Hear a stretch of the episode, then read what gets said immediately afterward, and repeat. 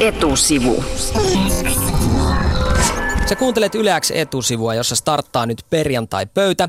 Perjantai-pöydän pointtina on se, että me kutsumme studioon kiinnostavia tyyppejä puhumaan asioista, jotka kiinnostavat heitä itseään.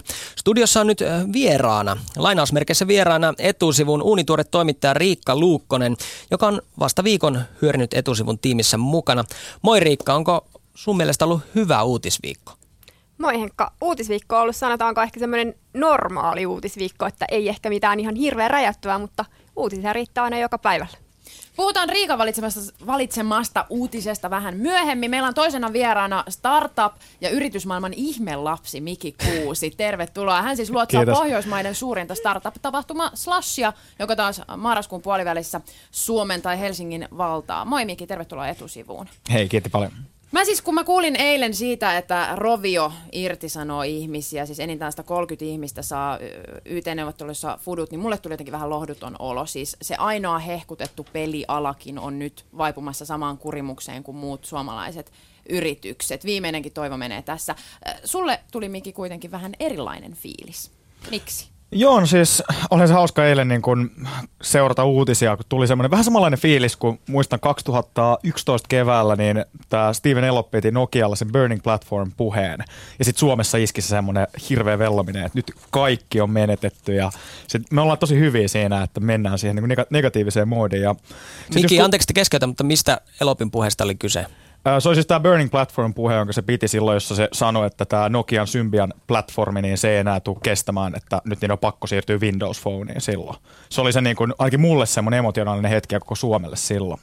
Niin tuli vähän samanlainen fiilis, koska seurasi eilen Rovio-uutisointia, että, että, niin kuin, että nyt ne kaikki toivo on menetetty ja se viimeinenkin niin kuin toivon rinnake, rinna, tai niin kuin linnake on, niin sekin on mennyt nyt ja mutta sitten kuitenkin, jos katsoo niin kuin, sille niin kuin skenen näkökulmasta, niin, niin, niin tämä niin peliala se on ihan huikea, mihin se on päässyt viimeisen viiden vuoden aikana. Et se osaaminen on niin kuin, syntynyt ja sitä on hirveästi tällä hetkellä liikkeellä. Ja se, niin kuin, se ei ole kysymys siitä, että onko se niin kuin, joku Rovio vai joku toinen pelifirma, joka tällä hetkellä käyttää sitä osaamista ja menestyy, vaan se niin kuin, vaihtelee ajoittain.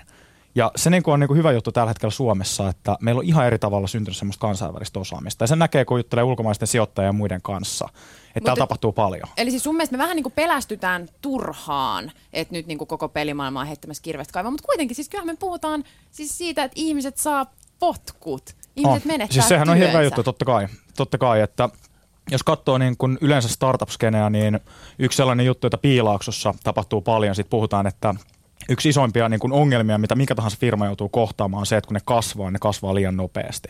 Et sehän oli, mitä ne Roviokin kaverit puhu siinä, että jos sä lähdet niin 20 tyypistä muutamassa vuodessa kasvattaa 800 tyyppiin organisaatiota, niin kyllähän siinä vähän rapatessa roiskuu. Nyt se oli tavallaan odotettua. Riikka, mikä fiilis sulle tuli, kun eilen, eilen tuota kuultiin kesken työpäivän, että Rovio lähtee irtisanomaan porukkaa? No sanotaanko, että tuottajamme Auran kanssa täällä molemmat varmaan haettiin nessuja ja pyyhittiin silmäkulmia, mutta kyllähän se nyt oli semmoinen, että, että Rovio ja Supercell on viime vuosina ollut ne Suomen lippulaivat, johon on niin kuin luotettu ja uskottu ja sitten kun sielläkin aloitetaan vähentää väkeä, niin kyllähän se nyt surulliselta kuulostaa. Mä mietin näitä kaikkia YT-neuvotteluja, mitä tässä nyt on viime viikkojen, kuukausien, vuosien aikana Suomessa ollut valtavasti väkeä saanut potkut eri firmoista. IT-alaltakin on lähtenyt ihan mielettömästi työpaikkoja. Ja mä luin tänään Kalevasta erittäin osuvan kolumnin Minna Akimolta. Hän kirjoittaa tästä Iiro Viinasen, joka siis oli Suomen valtiovarainministeri tuossa 90-luvun lamavuosien aikana, niin hänen näistä muistelmistaan ja siitä, miten Viinanen tuli julkaisutilaisuudessa julkisuuteen kertomaan, kuinka palkkoja pitäisi alentaa ja tota, ammattiyhdistysliike pitäisi lopettaa ja mitä kaikkea, että saataisiin tämä niin kuin homma nousuun. Mitä mieltä te olette näistä Viinasen puheista, että on, onko tässä suomalaisessa työkulttuurissa nyt sitten niin paljon vikaa? No se ainakin itse näkee silleen, että niin kuin on vähän semmoista kahta maailmaa. Että sut löytyy niin kuin toiselta puolelta semmoinen niin kuin vähän perinteisempi joku paperi- ja metsäteollisuuden maailma. Ja se on tosi erinäköinen. Se, niin kuin mun näkökulmasta se näyttää siltä, että se oli niin kuin sata vuotta sitten mutta se on edelleen olemassa ja se on, niinku, se on oma maailmansa. Ja sitten toinen maailma, jota seuraa itse tosi läheltä, on sitten tämä niinku teknologiaskene ja startup-skene, jossa on niinku, paljon niin, äh, niinku, tosi niinku, draivaantuneet ihmisiä. Et niillä on jotain unelmia ja tavoitteita ja ne tekee paljon töitä, että ne pääsee niitä kohti. Ja nämä toimii ihan eri säännöillä. Et se niinku, kaikki tämä ammattiyhdistysliikkeen toiminta ja työehtosopimukset ja tupot ja kaikki muut, niin ne on ihan niin kuin vierasta tässä skenessä. Niin eli tämmöisessä uudessa skenessä on myös niin kuin oma uusi logiikkansa siihen, että miten, miten jotenkin asioihin vaikka suhtaudutaan tai miten se homma ylipäätään pyörii. Pitäisikö sitten niinku esimerkiksi suomalaisen työkulttuurin, Riikka, vaikka sun mielestä niinku liikkua enemmän siihen suuntaan, että, että jotenkin oltaisiin jotenkin vaikka amerikkalaisempia? Otetaan oppia sieltä piilaaksosta, ei mentäisi niinku leukarintaa, kun fudut tulee, vaan suunnattaisiin kohti uusia pettymyksiä. Siis, tai jotain tuommoista niinku käsitän, että Nimenomaan se on. siis, että, että mun mielestä tämä Rovion YT ei ole kuitenkaan mikään pelialan loppu, tai niinku suomalaisen, ei missään suomalaisten niinku peliyritysten loppu. Et, et, tämähän nyt vaan on tämmöinen tilanne tällä hetkellä, ja, ja tästä varmasti vielä noustaan niinku uuteen nousuun. Ja Suomessa on hyviä potentiaalisia uusia yrityksiä, että, että mun mielestä tässä ei ole mitään niin kuin sellaista mahdollisuutta, että nyt lähdetään nurkkaa itkeä, vaan niin kuin, että nyt pitää entistä enemmän niin kuin yrittää ja, ja pyrkiä sinne maailmalle. Mutta onko tavallaan mahdollista, että samoilla työmarkkinoilla on ne kaksi eri logiikkaa? Siis se, että meillä on se, se mikin mielestä sata vuotta sitten ollut tavallaan työmaailma ja sitten meillä on tämä uusi työmaailma. Eikö kuitenkin niin kuin kaikille tarvita yhteiset jotenkin säännöt ja on, onko se mahdollista, että nämä kaksi esiintyy rinnakkain? Kyllä, kyllä siinä on vähän sitä niin kuin nähtävissä sitä meininkiä, että se niin kuin, tarvitaan niin kuin erilaista osaamista erilaisissa paikoissa. paikoissa. Sitten jos katsoo, niin se on toisaalta toi teknologiaskene, niin se on tosi semmoista niin kuin osaamisintensiivistä, että jengi tekee koneella duunia pääosin ja niin kuin yksi kaveri voi sinänsä olla ihan rajattoman hyvä siinä, mitä tekee. Et mieti jotain vaikka niin kuin Supercellin yhtä niin kuin, koodaajaa, joka tekee jotain Clash of Clansia niin kuin viiden, viiden muun tyypin kanssa ja siitä voi tulla ihan käsittämätön menestys, joka on niin kuin isompi kuin kymmenen paparitehdasta Suomessa, jos on tuhansia ihmisiä töissä. Niin sehän on ihan suhteetonta, jos funtsit sitä. Mutta se on myös hirveän suhdanne herkkä ala. Eli joku peli voi menestyä hetken, valtavasti rahaa tulee ovista ja ikkunoista ja sitten lyödäänkin liinat kiinni. Oh, nimenomaan näin. Ja sitten se, niinku, se niinku mikä on tärkeää, on nimenomaan se skene eikä ne yksittäiset firmat. Tämä on mitä Piilaaksossa puhutaan paljon. Että Piilaaksossa on eri aikakausina, siellä on ollut HP HPta ja Applea ja Intelia ja Ciscoa ja nykyään siellä on Facebookia ja Googlea ja Whatsappia ja muita. Että se vaihtelee niin kuin aikakaustaan, mitä se siellä on. Mutta se pointti, mikä on tärkeintä, on se, että siellä on se kaikki se osaaminen ja se rahoitus ja muu. Ja sitten se niin kuin manifestoituu eri tavoilla eri aikakausina. Ja esimerkkinä tästä niin kuin Roviosta, niin se oli makea nähdä, kun mulki on niin kuin paljon pelialalla olevia kavereita, niin Facebook-kavereina ja tuo Rovio-juttu tuli julki, niin äh, ensinnäkään kukaan ei lähtenyt tuomitsemaan tai syyttämään tai vellomaan, vaan kaikki oli silleen, että hei, kurja juttu. Ja sitten ihan sairaan monet firmat laittoi, että hei, me palkataan. Että se niin tämä niin kuin skenessä se niin kuin fiilis on voimakas, että tässä ollaan niin kuin yhdessä. Niin ja se, se, että puhuttiin siitä, että, että voiko nämä kaksi kulkea rinnakkain, niin, niin jos on todettu, että, että tässä huonossa taloustilanteessa se vanha ei toimi, niin pakkohan siihen rinnalle on kuitenkin keksiä jotain uutta. Että, että jos me oltaisiin pelkästään tyydytty siihen metsäteollisuuteen ja muuhun, mikä ei tällä hetkellä vie, niin, niin kuinka huonossa tilassa me sitten oltaisiin. Niin ja ehkä siis pitää vaan valua koko ajan sinne päin, siihen niin kuin uuden tekemisen, uuden työkulttuurin muotoa päin kaikilla aloilla. Mutta en mä silti haluaisi ajatella, että työntekijä on riskisijoitus aina. Että tavallaan tiedätkö, että kun puhutaan siitä, kuinka kankeat työmarkkinat Suomessa on, koko ajan puhutaan vaan siitä, että se on niin kankea, on niin vaikea palkata, on niin vaikea irtisanoa. Mä en kuitenkaan halua, että se maailma menee siihen suuntaan. Niin mm. ehkä tässä Rovion tapauksessa on se, että hehän just vielä palkkas vähän aika sitten ihmisiä ja, ja kun maailma nyt vaan muuttuu näin nopeasti, niin he ehkä uskaltaa jopa sitten turvautua näihin irtisanomiseen ja siitä nyt sitten uutisoida. Etusivun perjantaipöydän vieraana toimittaja Riikka Luukkonen sekä Pohjoismaiden suurinta startup-tapahtumaa Slassia luotsaava Miki Kuusi. Jatketaan hetken kuluttua. Yleäks. Käynnissä on perjantai-pöytä, jossa siis mielenkiintoiset tyypit saavat puhua itseään kiinnostavista asioista. Eli meidän vierat tuovat mukanaan jonkun aiheen uutisviikolta, tai ihan vaan muuten vaan kiinnostavan aiheen ja siihen pureudutaan perjantai-pöydässä. Ja perjantai-pöydän vieraina siis etusivun tuore toimittaja Riikka Luukkonen, Luukkonen sekä Slash Startup-tapahtuman luotsaaja Miki Kuusi. Moi vaan taas teille.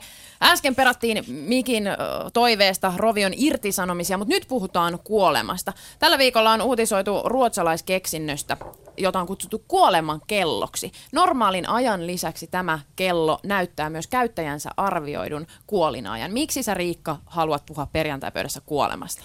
Ei perjantaina puhuta kuolemasta. Mä haluaisin puhua mieluummin onnellisuudesta ja siitä, että minkälaisia mahdollisuuksia tuo kello esimerkiksi voisi antaa meidän suomalaisten kansanterveyden niin kuin parantamiseksi ja no millaista, saamiseksi. Mitä se voisi tehdä suomalaisten kansanterveydelle? Mun mielestä suomalaisia on nyt ihan hirveästi sanottu, kuinka laiskoja me ollaan sohvaperunoita, sokeria syödään liikaa ja työssä ollaan liian vähän, niin, niin tavallaan se, että, että se realiteetti, että sä näet siitä kellosta, että no näillä elämäntavoilla mulla on nyt jäljellä se viisi vuotta, pitäisikö tehdä jotain? Kuka haluaa tietää sellaista? Haluaisit sä Miki tietää, milloin sä kuolet? Että niin lauantain herää krapulassa toteat, että ei, pirhana viikko meni siinä taas.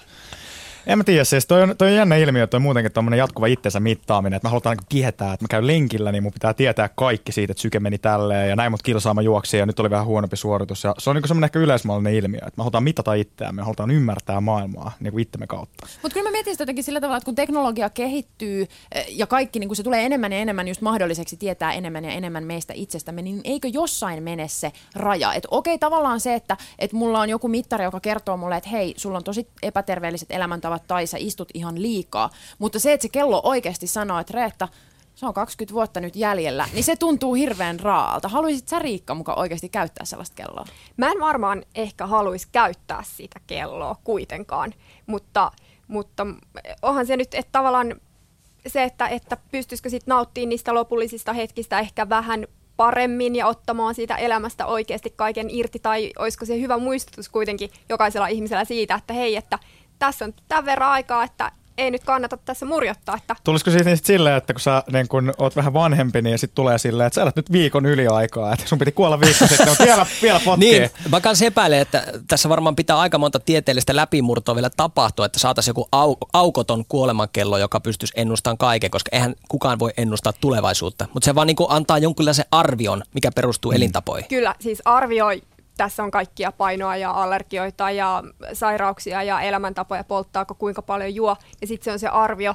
Ei tietenkään, eihän kukaan voi sekunnella niin kuin arvioida, että koska tästä kupsahtaa, eikä tiedä, että koska se auto ajaa päälle, mutta, mutta enemmänkin semmoisessa niin ehkä siinä, että miten tästä elämästä saisi kaiken irti, niin siinä mielessä niin ehkä ihan hyvä idea. Niin kuin siis kellon keksijä on jotenkin promonut tätä kelloa, ei kuolemankellona, kuten media on sitä alkanut nime, niin kuin sillä nimellä käyttää, vaan just siinä semmoisena välineenä, että et hei, että mä tiedän paljon mulla on aikaa, joten mä käytän nyt nämä mun viimeiset päiväni parhaiten. On sekin nyt kuulostaa mun mielestä vähän sellainen hössön tössön self-helpiltä, mutta toi Riikan kansanterveyspointti oli ihan hyvä siinä mielessä, että, että tavallaan ovatko suomalaiset esimerkiksi valmiita muuttamaan omaa käytöstään ja oman terveyden, ö, omasta terveydentilastaan huolehtimista. Tarvittaisiko siihen oikeasti näin raaka keppi? Siis se, että sä tiedät, kuinka kello koko ajan tikittää ja sä koko ajan niin konkreettisesti näet, paljon on aikaa jäljellä, että sä tekisit niitä muutoksia. Ja miettikää, jos se tulisi pakolliseksi sellainen kello kaikille. Siitä niin kuin voisi työnantaja katsoa heti, että kannattaako palkata pysyvään työsuhteeseen, että hetkinen, sun elintavoilla sulla on enää kolme kuukautta elinaikaa jäljellä, että ei me voida sua palkata tähän, hei. Et eikö se voisi mennä siihen? Mutta jos mietitään niin kuin yleensäkin tulevaisuuden niin kuin ajattelua, niin kuka haluaa lopulta tietää tulevaisuudesta yhtään mitään? Miki Kuusi, sä järjestät startup-tapahtumaa. Haluaisitko sä tietää ennalta, että mikä menestyy ja mikä ei, vai onko osa, osa sitä viehätystä siinä jännityksessä, että mikä lähtee – Kyllähän se on, että se on se, on se niin kuin koukuttava puoli on se, että esimerkiksi mulle niin kuin slashin tekeminen vuodesta toiseen, niin jokainen vuosi on edellisen, edellisen vuoden niin kuin toteutumattomien unelmien toteuttamista. Että sä oot silleen, että perhana me ei saatu tätä onnistua, ja sitten seuraavana vuonna niin kuin ehkä – ja sitten se niinku koukuttaa siinä. Ja se niinku osa sitä, osa sitä niinku viehätystä on se, että sä et tiedä, mikä toimii, mikä ei toimi. Sun on pakko kokeilla monia juttuja. Ja ehkä jos tähän niinku kelloa vetää tosta, niin, niin se, että niinku muistaa aktiivisesti, että ei elä tulevaisuutta varten – että mennään helposti siihen moodiin. No sit kun mä niin kun opiskelen, sit kun mä oon valmistunut ja hei nyt, nyt tuli tää työ, niin sit kun mä oon ollut täällä kolme vuotta, viisi vuotta tai niin kun, että tulee se sit kun moodi. Ja sitten yhtäkkiä me ollaan sit kun me ollaan eläkkeellä. Että silleen, että niin muistaisi sen aktiivisesti elämässään, että ei me olla niin sitkunia varten täällä. Niin pitäisi elää hetkessä. Nimenomaan. Se ehkä on se perusajatus, mikä tästä nyt voisi nostaa koko kello asiasta ja, ja siitä, että mikä se suosio ja kiinnostaako niin ilmeisesti, koska ää, tällähän haettiin siis joukkorahoituskampanjan avulla rahaa tuolla Kickstarter-palvelussa ja, ja haettiin sitä 25 000 dollaria ja kuitenkin siihen saatiin se 100 000 dollaria, että kyllä, kyllä se kiinnostaa ja kyllähän se näkee näistä kaikista applikaatioista, että ihmiset haluaa tietää, että kuinka syvää unta on ja mikä se stressitaso on ja koska mun kannattaa nyt levätä ja koska mun kannattaa olla tosi aktiivinen. Mutta mä kyllä pelkään, että tuosta tulisi vain semmoinen uusi stressin paikka. Siis se, että jos ihminen on sitkuajattelija ja stressaa sitä, että saa ensin niin koulut käyty ennen kuin voi tehdä jotain kivaa, niin jotenkin se ajatus siitä, että kello tikittää ja mä koko ajan tiedän, miten se tikittää, niin olisiko pikkaset paineet käyttää se aika hyvin, että mitä teen? Ei kuuma ilmapallon lento enää kohta riitä, kun pitää niin kuin tehdä koko ajan uskomattomampia, uskomattomampia asioita, jotta varmasti nyt saan siitä jäljellä olevasta vapaasta ajasta kaiken irti. Ei saisi enää maata sohvalla ja syödä irttareita, josta kuitenkin hyvin suuri osa ihmisistä nauttii erittäin paljon. Joo, toi ku-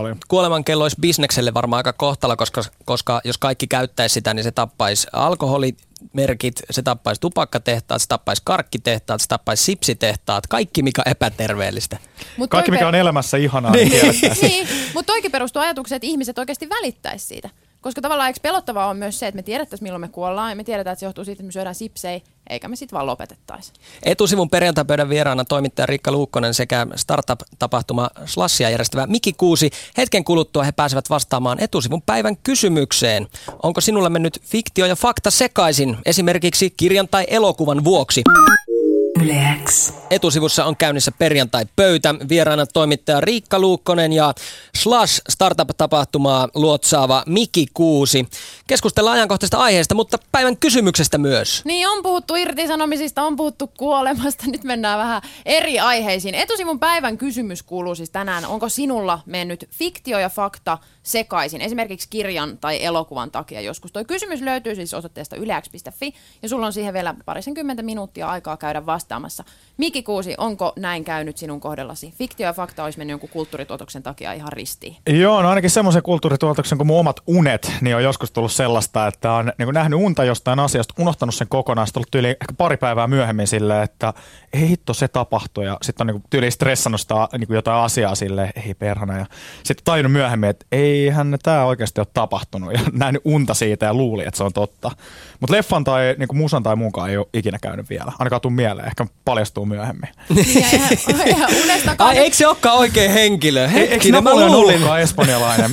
mutta eihän unestakaan toisaalta siis, eihän siitäkään nyt sit voi olla just varma, että oliko se sittenkin totta. Puolet elämästäni on valhetta. Lisää stressiä sulle. Riikka Luukkonen, onko sulla joskus mennyt faktan ja, fakta ja fiktio sekaisin jonkun kulttuuritotoksen takia? No varmaan yhtä monta kertaa ainakin unessa kuin Mikillä, mutta siis varmaan ainakin jotain historiallisia elokuvia katsellessa, niin kuiva, niin kuin helposti siinä lähtee siihen mukaan ja että no, että, että näinhän se asia on mennytkin ja sitten on silleen, että näin se on, mutta myöhemmin sitten tajuakin, että ei se ehkä ollutkaan niin. siis pakko kertoa tähän liittyen hyvä tarina. Meillä oli joskus ala-asteella opettaja, opettaja joka kertoi aina huikeita storeja. Sitten joskus se kertoi semmoisen storin, että äh, kun on hautajaiset ja kaikki on kokoontunut siihen haudan ympärille, ja sitten siinä lasketaan se arkku ja ihmiset itkee ja niin edelleen.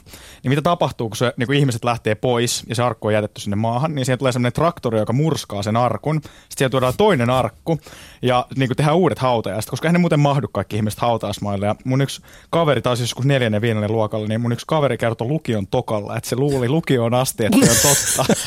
Sun mielestä oli hauska tarina. Siinä meni fiktio ja fakta sekaisin. Miki Kuusi, startup, äh, startup-tapahtuma Slashin luotsa ja startup-tapahtuma Slashin taas marraskuussa. Kiitos vierailusta etusivussa. Kiitos myös Riikka Luukkonen, etusivun tuore toimittaja tästä perjantai-pöydästä teille. Thanks. Kiitos.